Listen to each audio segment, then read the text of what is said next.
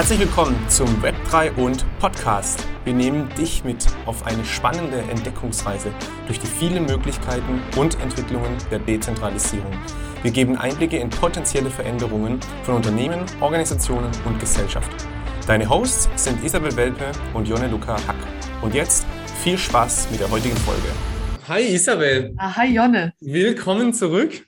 Ich freue mich. Heute ein ja, spannendes Thema mit einer vielleicht Überschrift oder einem Slogan, was spätestens seit ja, Mitte, Ende letzten Jahres, glaube ich, ganz groß in aller Munde ist, das sogenannte Metaverse und natürlich in aller Munde, weil die vorherige Facebook Company sich umbenannt hat in Meta und damit natürlich ein großes strategisches ja, Ziel ausgegeben hat, vielleicht für das Unternehmen an sich, aber das Metaverse natürlich äh, an vielen Stellen viel weitergeht und und viel weiter gedacht ist. Und darüber wollen wir heute mal sprechen und an der einen oder anderen Stelle äh, so ein bisschen aufdröseln und verstehen, was es damit auf sich hat, wo die unterschiedlichsten Entwicklungen herkommen und hingehen, weil wir ja letzte Folge schon einmal kurz angesprochen hatten, dass ja diese Idee von einem Second Life eigentlich ja schon äh, ja vor 20 Jahren publik war oder sehr sehr bekannt war und sehr beliebt zu einem gewissen Grad auch, aber dass jetzt doch einige Dinge sich geändert hatten, warum jetzt von einigen ja ich sag mal Analysten, einflussreichen Persönlichkeiten vielleicht gemeint wird, dass dieses Mal das Metaverse sich wirklich durchsetzen könnte. Mm, absolut. Ja, ich glaube, Meta, das war ein, Zeichen, ne? ähm, dass im Oktober 21 der Name geändert wurde. Andererseits auch nicht so erstaunlich. Facebook oder Meta hat äh, in 2021 10 Milliarden äh, Dollar ausgegeben in, fürs Metaverse, für Forschung und Entwicklung. Und dann war es irgendwie auch nur konsequent. Ja, was ist denn das Metaverse für dich, äh, Jonne? Wie erklärst du das denn kleinen Kindern, die fragen? Gute Frage. Ich glaube, ich würde wirklich sagen, dass es im Endeffekt eine digitale Erweiterung unseres physischen Lebens oder unserer physischen Wahrnehmung ist und das natürlich in unterschiedlichsten Ausprägungen. Ich glaube, wenn man das Metaverse etwas weiter fasst, dann kann man durchaus viele der Tools, der digitalen Tools, die wir vor allem mit Corona zur Kollaboration, aber auch wirklich zum Austausch, zum, äh, zur Freizeitgestaltung genutzt hatten, ist ja auch eine deutliche Erweiterung unseres physischen, unserer physischen Wahrnehmung, unseres physischen Lebens und interessanterweise ja vor allem in der Gaming-Umgebung ja doch schon seit Jahren immer weiter perfektioniert und immer realistischer und nahbarer. Für mich sind drei entscheidende Entwicklungen in den letzten Jahren, glaube ich, ausschlaggebend dafür, dass man stark annehmen kann, dass das Metaverse in der ein oder anderen Ausprägung auch tatsächlich kommen wird oder vielleicht schon da ist. Das ist das, wo wir, worüber wir vor allem in der letzten Folge auch viel gesprochen hatten, nämlich äh, die Tokenisierung und dadurch vor allem über NFTs eben die Möglichkeit, digitale Güter als Wertgegenstände ja wahrnehmen zu können oder dass sozusagen digitale Güter da wirklich ja einen Wert erhalten können und eine Einzigartigkeit. Das zweite ist natürlich die Entwicklung mit allen möglichen Gadgets wie VR, AR und alle möglichen weiteren körperverknüpfenden ähm, Möglichkeiten, um wirklich ein gewisses Erlebnis in diesem digitalen Raum möglich zu machen. Und ich glaube, der dritte Punkt ist sicherlich die Computer Power, die einfach dahinter steht, also durch die zunehmende Kapazität von den Chips einfach möglich zu machen, um diese ganzen Anwendungen auch wirklich einer breiteren Masse und dadurch einer Usability ja zufügbar zu machen. Und ich glaube, was du schon angedeutet hattest, die 10 Milliarden von Meta und natürlich den extremen Aufbau an Entwicklerkapazität für diesen Bereich, glaube ich, spricht schon auch für sich und interessanterweise mhm. ja auch die Präsentation, die dann Mark Zuckerberg gehalten hatte, was vielleicht so einen ersten Vorgeschmack auf, wie er sich dieses Metaverse vorstellt, gibt. Mhm. Soweit vielleicht so meine Ideen. Hast du andere Wahrnehmungen? Ja, also ich, also ich bin irgendwann mal über die Aussagen von Bill Gates äh, gestolpert, der sagte, in zwei bis drei Jahren äh, treffen wir uns nicht mehr in Zoom mit diesen Zoom-Kacheln, wo wir ja. uns frontal gegenüber sitzen, sondern im Metaverse, virtuell. Und es gibt ja auch nicht ein Metaverse. Es gibt ja ganz viele äh, Metaverses, die eben äh, Web3 noch, also mit den NFTs verbinden, mit digitalen äh, Currencies, mit, mit Spielelementen, Avataren, virtueller Realität, wie du das gesagt hast.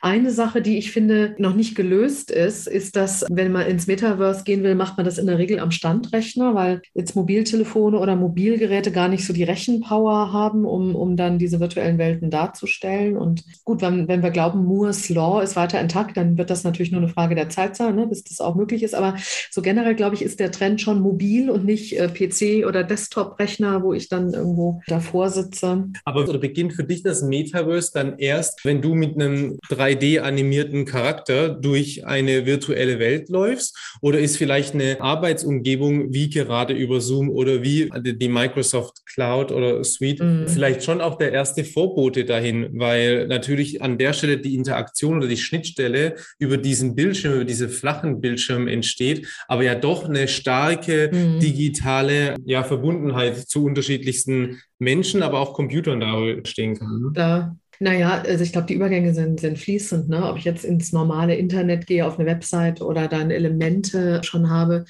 Es gibt spannende Konzepte, auch für unseren, ne, unsere Industrie, quasi die Education-Industrie, dass man spielt, um zu lernen oder dass man sich auch bezahlen lässt, um, um zu spielen und dass das auch sozusagen Ansätze sind für, für die Zukunft von Lernen. Und überall, wo andere Nutzerintegration und andere Nutzerschnittstellen geschaffen werden und andere Integration für diejenigen, die Inhalte kreieren, da findet ein fließender Übergang statt ins, ins Metaverse. Und das unterliegt ja auch einer, einer ständigen Entwicklung in Abhängigkeit von den freien Endgeräten auch. Natürlich. Und ja, also wie wir schon das letzte Mal im Podcast gesagt haben, also es geht darum, dass Web3 eben Token Economy Economy und auch die Ownership Economy ist, dass einen Teil davon besitzen kann.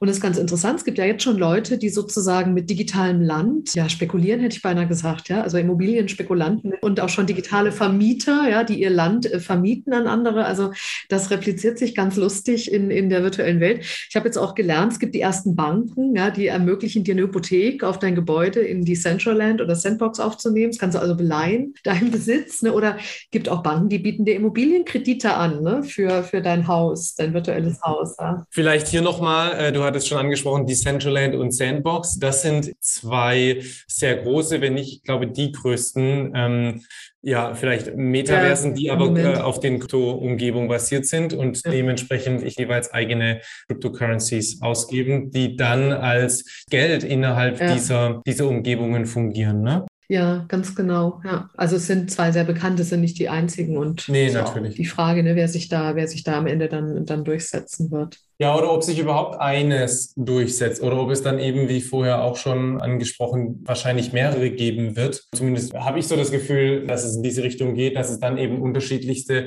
Welten mit unterschiedlichen Zielsetzungen, vielleicht unterschiedlichen Communities auch gibt, die sich dann dort jeweils treffen. Jetzt, Isabel, wenn man das jetzt so hört und vielleicht sich nicht so stark damit auseinandersetzt, dann denkt man sich ja so, das ist irgendwie so weit weg und äh, es gibt irgendwie ein paar Leute, die die sogenannten Early Adopters, die ganz früh schon damit dabei sind und sich, wie du sagtest, ihre, ihre Kredite schon für ein digitales Stück Land nehmen. Aber wie ist es denn vielleicht bei großen, bekannten Unternehmen? Gibt es da schon Entwicklungen, die du siehst, die in diese Richtung gehen? Gerade jetzt vielleicht in den letzten Jahren oder im letzten Jahr? Also die größeren fangen ja an, ne, Repräsentanzen zu eröffnen, ob das äh, Walmart ist oder JP Morgan oder, oder Adidas. Also wenn man in die sozusagen großen Metaverse-Plätze geht, dann findet man all diese, diese Unternehmen auch schon. Also Mercedes hat mit NFTs experimentiert, BCG hat eine Niederlassung im Metaverse. Man kann arbeiten für PwC Hongkong oder PwC äh, in Sandbox. Und ja, auch Samsung, also viele haben damit begonnen und experimentieren auch damit, was kann ich jetzt im Metaverse eigentlich machen, was kann ich da kaufen, kann ich da Kaufverträge abschließen, auch für Produkte, die ich dann in der echten Welt physisch erwerben kann. Viele probieren auch Marketing neu aus, dass ich halt NFTs zum Beispiel bekomme, wenn ich einmal ihren Store betreten habe, also ihren virtuellen Store. Das ist auch ein Instrument der Kundenbindung oder des Kundenengagements. Also das ist, glaube ich, jetzt eine ganz experimentelle Phase für viele. Gerade, weil du sagst, wahrscheinlich ist gerade im Fashion-Bereich ja da doch einiges, was man schon, schon wahrnimmt, ne, mit digitalen Sneakern, digitalen ja. T-Shirts, Hüten und so weiter. Ja. Was natürlich stark sicherlich aus der, ja, aus der Gaming-Umgebung kommt und dort aber eben, und dann sind wir wieder bei dem Punkt Zentralisierung versus Dezentralisierung, dort eben immer über die, die zentrale, ja, Firma oder die Server der Firma läuft, wo dann klar äh, ist irgendwie diese spezielle Skin, Haut, äh, Schwert, was auch immer, ist äh, mir zugeordnet, ja. aber über den zentralen Server zugeordnet, während ja. jetzt in diesen Metaversen, die wir gerade besprochen hatten, Sandbox und Decentraland zumindest und äh, noch einige weitere, das eben dezentral abliegt und dementsprechend der Sneaker auch eine, eine Einzigartigkeit hat. Absolut, ja. Einmal das, einmal deinen Sneaker, den du jetzt vielleicht im Metaverse gekauft hast, aber weißt du, Johanne, wenn du jetzt in echt tolle Markenturnschuhe besitzt oder ein tolles Auto oder ein tolles Diplom von einer tollen Uni, dann weiß das ja gar niemand in der virtuellen Welt. Und das ist auch der nächste Schritt, ne? dass du also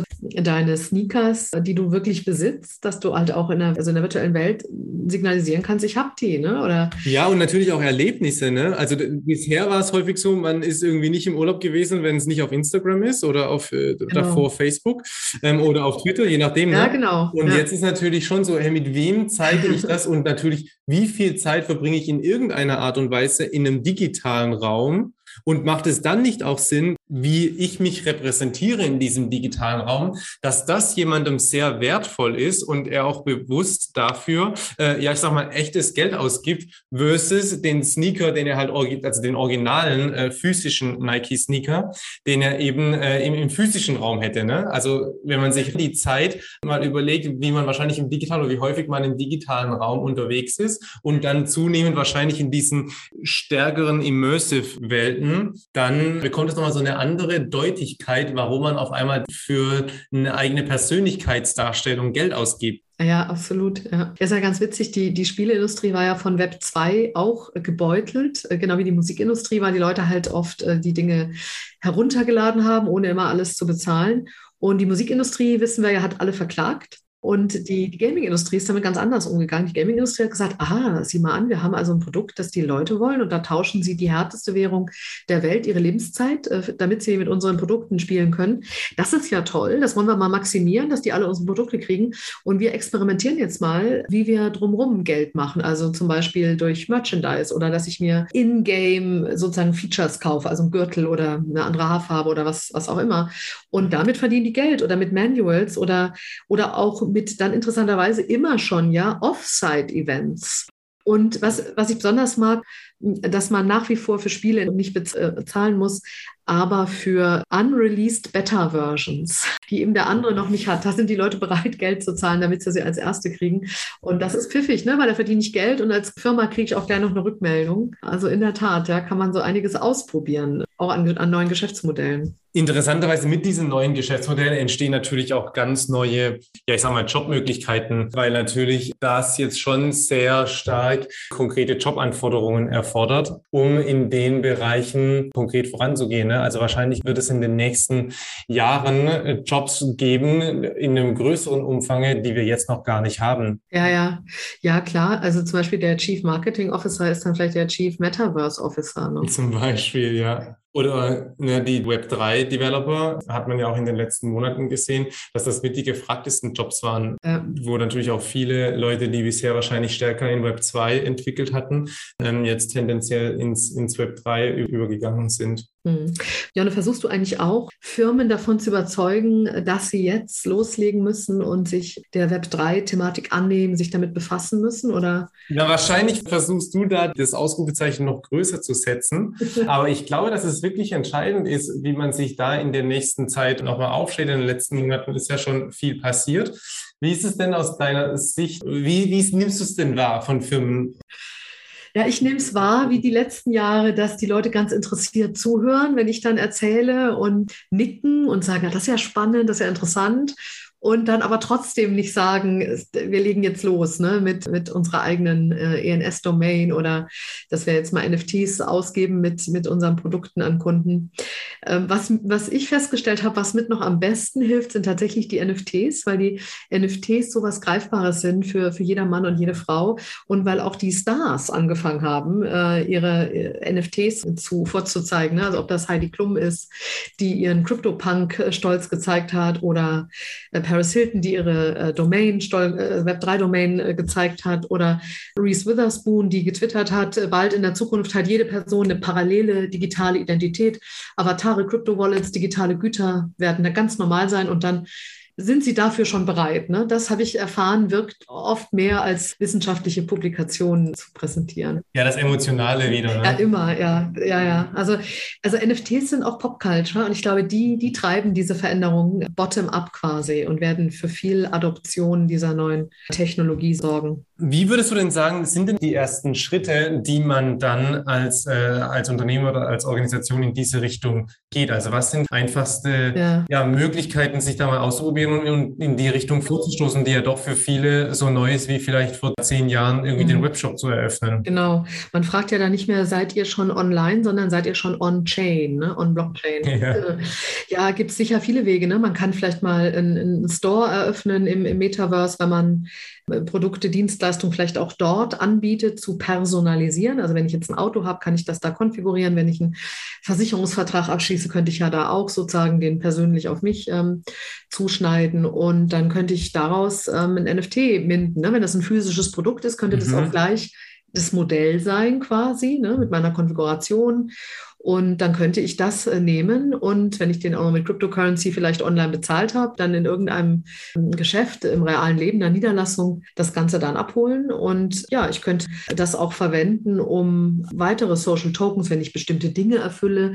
Unternehmen wollen ja Kundinnen oder überhaupt ihre Stakeholder schon öfter dazu bewegen, bestimmte Dinge zu machen, Sachen anzusehen oder Wartungen wahrzunehmen, solche Dinge. Und das kann man ja alles incentivieren, auch mit Tokens. Und man kann dann auch Kundenbindung versuchen, dadurch sicherzustellen, dass man die Kunden mitreden lässt. Also könnte man sagen, wenn du jetzt einen Rechner kaufst und du hast so einen bestimmten NFT der Firma, dann kriegst du den Rechner in so einer Farbe, ne, so einer RAL-Farbe, die nur du hast oder als NFT-Holder. Ne? Das wäre dann so ein Branding-Instrument, ne, wo man sich herausstellen kann. Oder andere Nutzen, die damit einhergehen, dass ich vielleicht zu Special Events eingeladen werde oder bestimmte Mitarbeiter mal treffe. Also dem ist ja keine Grenze gesetzt. Und am Ende ja könnte man auch sozusagen eine Community aufbauen, ob jetzt auf dem Discord-Channel oder auf Instagram oder eine DAO, ne, in der man alle Mitglieder der eigenen Community, es geht ja viel um Community in den Geschäftsmodellen auch, die man in diese Community mit einlädt und dadurch, und das ist ja aus meiner Sicht ganz entscheidend, endlich mal wirklich an die Pole Position bei den eigenen Nutzern kommt, also einen direkten Kontakt äh, zu denen hält ja. und nicht über einen Intermediär geht. Und dadurch eben, wie du sagst, die Möglichkeit zu haben, äh, einfach nochmal eine stärkere Bindung und auch einen früheren Rückmeldungsloop einzubauen oder da nochmal stärker eine Sensibilität ja. für die eigene Kundschaft, Beziehung, Stakeholder dadurch zu, zu sensibilisieren. Genau, also es geht eigentlich um ein Organisationsupgrade in Web 3. Also erstmal die, die Adresse, die Up Upgrade Your Public Address, also eine ENS-Domain erwerben und ein Web3-Wallet, damit man überhaupt partizipieren kann an Web3 als Organisation. Mhm. Und die, die Domainnamen, die gehen natürlich auch weg. Das also werden auch äh, gekauft und aufgekauft. Und dass man den Kunden vielleicht auch ermöglicht, also man erkennt eine Web2-Firma ja daran, dass man mit ihr wieder einen neuen Nutzernamen und ein neues Passwort anlegen muss. Und äh, wir haben beide gerade vorhin in so einer Pause über Passwortmanager gesprochen und wie man eigentlich einen Überblick behält mit all seinen Passwörtern. Und in Web3 hätte man eben sein Web3-Wallet, mit dem man sich einloggt. Und da hätte man nicht so viele verschiedene Nutzernamen und Passwörter. Also das könnten Firmen auch anbieten, mhm. dass ich mich mit meinem Web3-Wallet verbinden kann. Oder dass ich NFTs und Tokens mit ausgebe an meine Kunden, wenn die irgendwas von mir erwerben, ne? ein Produkt oder eine Dienstleistung. Ja, das sieht man ja gerade in anderen Bereichen. Also ich glaube Diamanten und Schmuck oder auch äh, teure Uhren, wo dann tatsächlich dann auch das, äh, ja, die NFTs teilweise mit ausgegeben werden, um die Echtheit ja, dieses physischen Gutes zu, zu zertifizieren. Ja. Klar, aber mit, indem ich NFTs, Social Tokens ausgebe und je nachdem, welche Rechte damit verbunden sind, mache ich meine Kunden eben gleich in gewisser Weise mit zu Stakeholdern auf jeden Fall. Ne? Muss nicht gleich Eigentum sein, aber es gibt dann ganz andere Möglichkeiten der Mitbestimmung und auch der, auch der Co-Creation letztendlich. Dann kann man natürlich überlegen, ja, ist vielleicht ein schlechter Zeitpunkt, an dem wir das sagen, ja, die Märkte sind ja alle unten, aber natürlich könnte man auch überlegen, Bitcoin und Ethereum als Zahlungsmittel zu akzeptieren, wenn man seine Payment-Systeme Web3 festmachen will. Und ja, ich glaube, äh, für alle Unternehmen, weil wir ja Stichwort Metaverse jetzt äh, darüber reden heute, zu überlegen, also wie kann ich die Produkte und Dienstleistungen, die ich anbiete, wie kann ich die Metaverse tauglich machen? Also wie sehen die aus, wenn ich die Metaverse verkaufen will? Also Also ne, als Bank muss ich halt einen Hypothekenkredit dann anbieten auf virtuelles Land. Und äh, ja, für, auch Versicherungen braucht man im Metaverse, braucht auch Transport. Man, man muss vielleicht auch mal seine Fähigkeiten nachweisen. Also als Uni ne, muss ich mir Gedanken machen, Web3-fähige Zeugnisse dann auszugeben, damit man eben auch im Metaverse zeigen kann, hey, ich habe an einer Elite-Uni in Deutschland meinen, meinen Abschluss gemacht. Ne? Absolut. Ich glaube, das alles bricht sich so ein bisschen auch darauf runter, dass einfach das, was im Web 2 schon unter anderem so entscheidend war, das kontinuierliche Lernen, das kontinuierliche sich auseinandersetzen mit neuen Entwicklungen als Organisation als sich, aber auch als Individuum und dadurch Teil ja, ja. mehrerer Organisationen ja wahrscheinlich. Ähm, ich glaube, das ist schon etwas, was jetzt im Web 3 wahrscheinlich noch mal stärker zunimmt und dort einfach noch mal relevanter wird, weil es jetzt eben wieder was ganz Neues ist, etwas ist, was wahrscheinlich so so viele Leute jetzt eben noch nicht tagtäglich tun und äh, damit sich einfach auseinanderzusetzen und den Mitarbeitenden auch die Möglichkeit zu bieten, sich hier oder da einmal austesten zu können und weiterbilden zu können, ist wahrscheinlich mit das Entscheidende. Ja, absolut. Und ich glaube, was, was ja immer ein Faktor ist, wie attraktiv ist man als Arbeitgeber. Und wenn man sich als Firma äh, attraktiv machen will für gerade für Top-Talente aus dem Tech-Bereich, die ja nachgefragt sind, die auch Wahlmöglichkeiten haben, dann wird sich jetzt jetzt zeigen, ne? ob die Top-Tech-Talente sagen, naja, wir wollen gerne in einer Firma arbeiten, die auch Web3-Technologien einsetzt, die für Web3 steht. Den Trend kann man in den USA ganz sicher sehen, dass einige Führungskräfte, hochrangige Führungskräfte ja schon sehr attraktive Firmen verlassen, ähm, die ja mit zu den beliebtesten Arbeitgebern gehören, um sich Web3-Firmen anzuschließen. Also ja. der General Manager von AWS Edge Service von Amazon ist gewechselt zu, zur Kryptobörse Gemini oder der Senior Vice President von Amazon ist zu Unstoppable Domains gegangen oder der ehemalige CFO von Lyft ist zu OpenSea, dem NFT-Marketplace gegangen, etc. und so weiter. Ja, Jack Dorsey ist auch noch. Ja, Jack Dorsey von Twitter, genau. Oder den Vorstandsvorsitzenden von Twitter abgibt, um sich voll auf genau. Block zu konzentrieren und ein paar Monate davor ja Square in Block umbenennt und dadurch genau, ja diese ja. klare Fokussierung eben auch auf Krypto im, und Blockchain im weitesten Sinne äh, zu genau, fokussieren. Genau, auf Blockchain. Also da sieht man einige, einige prominente Beispiele auch der Vice President von Google ist jetzt Chief Product Officer von Coinbase. Also wenn der Trend sich fortsetzt und verstärkt, dann glaube ich, gibt es noch einen weiteren sehr guten Grund für Firmen, sich in Bezug auf Web 3, also da die ersten Versuche zu starten, um auch auf den Radar zu kommen von Talenten, die sich für sozusagen diese nächste Generation des, des Internet ähm, interessieren. Super. Dann noch irgendwelche Ergänzungen von deiner Seite? Nee, nee, nee. Super. Dann sagen wir vielen Dank. Ciao, ciao. Ciao. Vielen Dank für deine Zeit in dieser Folge. Wir haben einige Folien vorbereitet, die auch die Grundlage für diese Episode waren. Und diese kannst du dir kostenlos auf unserer Homepage web3n.de herunterladen. Außerdem freuen wir uns natürlich jetzt gerade am Anfang unserer Podcast-Reise über dein Feedback. Wenn es dir gefallen hat, dann folge uns, abonniere uns und teile uns mit allen, die von Web3 hören sollen. Und denke immer daran, Web3 kommt und es kann dir gehören. Werde Teil davon.